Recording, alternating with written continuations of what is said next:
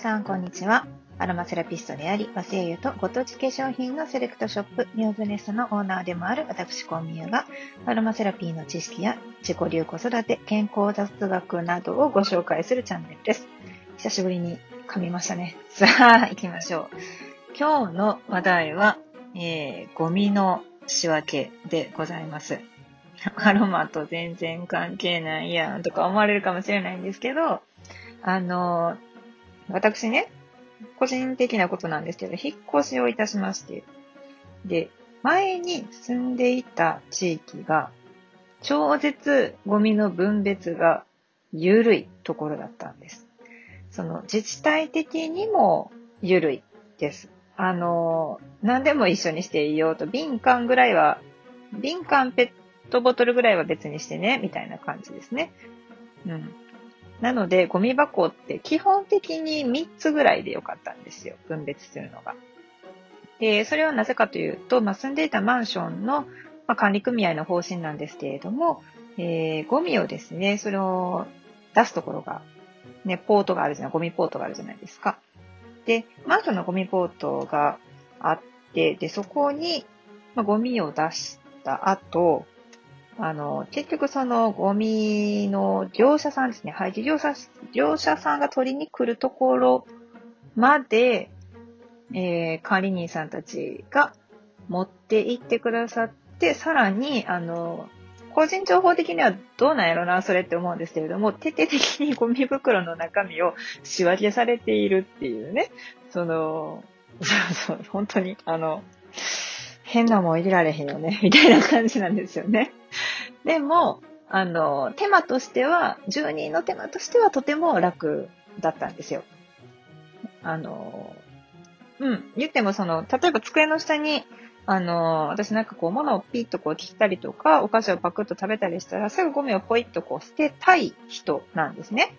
で、手近にゴミ箱がないと、そのゴミを持って捨てに行くって、これ私めっちゃハードル高いんですよね。で、それで、あの、ぽいぽいぽいぽいそのゴミ箱の中に捨てるにあたって、別にこう、紙ゴミだとか、プラゴミだとか、こう、仕分けをしなくても、一つのゴミ袋として使えばよかった。洗面所とかもそうですよね。私、コンタクトを毎日ワンデーなので、プラゴミが出るわけですよ。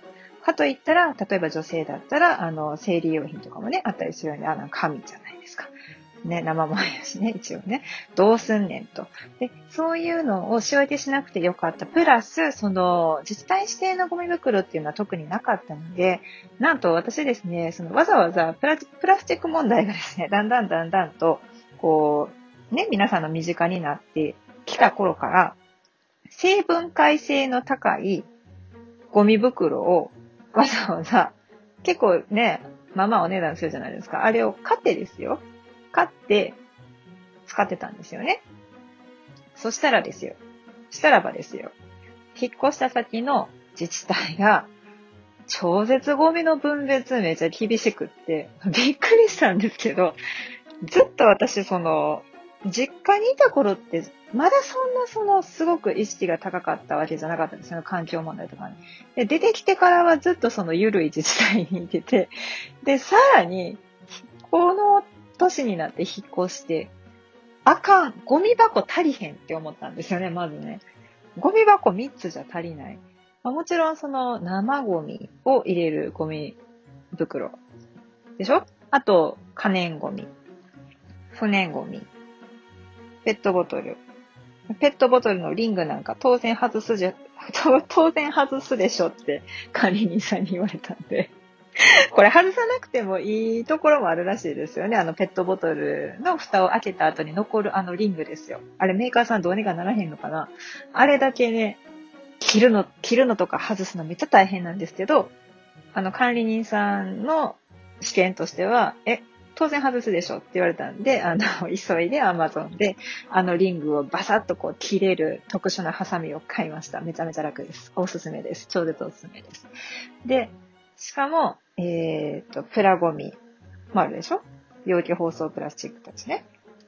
で、あとは、まあ、瓶と缶もアルミとスチール分けろという形でですね。で、あと紙ゴミ。紙ゴミは紙だけで集めてね。あと古布。布も布だけで集めてね。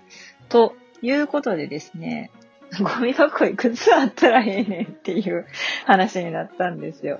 もともと私その3つのコンテナが連結しているやつで、そういう、なんかその家具とかいろんなものを私こうシンデレラフィットさせるの結構好きなんですよね。で、すっごいめんどくさがり屋で、すっごい家散らかすくせに、そういう家具の配置とかパズルとかがめっちゃ好きなんですよ。まあこれちっちゃい頃からパズルとか図形とか好きやったんでね、そういうなんかこう、勝負なんでしょうね。で、その3つのゴミ箱が足りんと。もう、本当に致し方がないんですけれども、1、2、3、4、5、今ね、5段のね、その、縦に詰めるタイプの5段のゴミ箱をですね、置きました。もう、それまではね、なんかね、もうパニック。あの段ボールにとりあえずゴミ袋をかぶせて、しかもその市指定のゴミ袋じゃないと出せないんですよね。市指定のゴミ袋、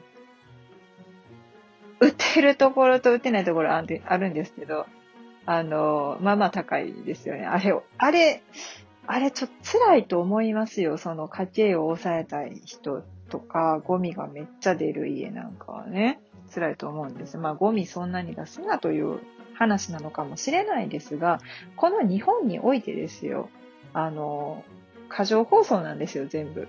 だからね、ゴミ死ぬほど出るんですよ。で、しかもコロナ禍で皆さんね、通販をめちゃくちゃ利用されるようになったと思うんですけど、あの、アマゾンの無駄にでかい段ボールとか、そうそう、段ボールも分けない。もちろんね。そう。でも出せる日がかなり細かく決められていて、で、しかも、それがどんどん溜まっていく状態で、このゴミは一体何ゴミなのかっていうのが、いちいちわからないこのストレスってすごいですね。電池って私その電池だけ袋にね集めてその回収ボックスとかあるんでそっちに持っていかないといけないのかなって思ってたんですけれども一応調べたらですね不燃ゴミになってるんですよ。マジかっていう感じですよね。で、あの、プラスチックゴミもえ、プラゴミはプラゴミで、え、洗って全部入れなあかんの？って言ったら、あの、油水でどうしても取れないゴミがある場合は、燃えるゴミに入れてよろしいって書いてあるんですよ。もうどうなみたいな。それどうなみたいな。めちゃめちゃ頑張って洗って燃えるゴミに全部出した方がええん？なんか燃えるゴミじゃなくてプラゴミにちゃんと出さなあかんのかなって思ってたらそうでもないんかい？みたいなね。瓶もそうなんですよ。瓶も、あの、もちろんね、リサイクル資源として瓶として出さないといけないんですけれども、どうしても取れない汚れがある場合は、もう不燃ゴミにしてくださいって。割れ物とかも、ほんまにって思いました。いや、いや、大事な問題なんですよ、環境問題としてはね。でもね、その、いわゆるその、ゴミ袋めっちゃ買うし、その、家の中でまず仕分けをするのに、めちゃくちゃ仕分けせなあかんスペースを確保しないといけないっていう時点で、横に置いていくタイプとか一個ずつのゴミ箱なんて何の役にも立たないんですよね。もう本当に、あの、転入したら自治体から配ってもらいたい。それぐらい思ってます。で、1、2、3、4、5、段のゴミ箱があっても、その中を例えば私2つに分けているところが1、2個あるんで、ね、すごいですよね。さらに、えー、紙ゴミと、あと段ボールと、みたいな感じで。いや、大変なことになってます。我が家のゴミ事情。これ、本当にその、うん、なんかすごい、自治体すごい頑張ってくれている自治体なので、いろいろやってはるとは思うんですよね。ただ、このゴミめっちゃ厳しい問題。いや、例えば隣の市なんて指定袋もなんもないんで、あのちょうど引っ越しして余った30リットルのアマゾンで定期便で頼んでたようなやつとか、そういったやつなんかね、なんかめっちゃ嬉しいとか言ってあの、もらってくれるんですよね、うちのお父さん夫婦が。そう。どうしてくれようか問題があります。皆さんの自治体はいかがでしょうか？ちなみにアロマセラピストなんて大変ですよ。なぜかというと、声優のボトルっていうのはガラスでガラスにべったりついたシール、そして中身はオイルというか、まあ精油、そして蓋はプラスチック。でね、そこにね、フロリ花とか買ったらね、カンカンついてくるんですよね。ああ、もう、みたいな。で、中に説明書は紙のものが入ってるとか、紙箱に入ってるとかね。困った困った。さて、皆さんはどんな風に工夫されていますでしょうか？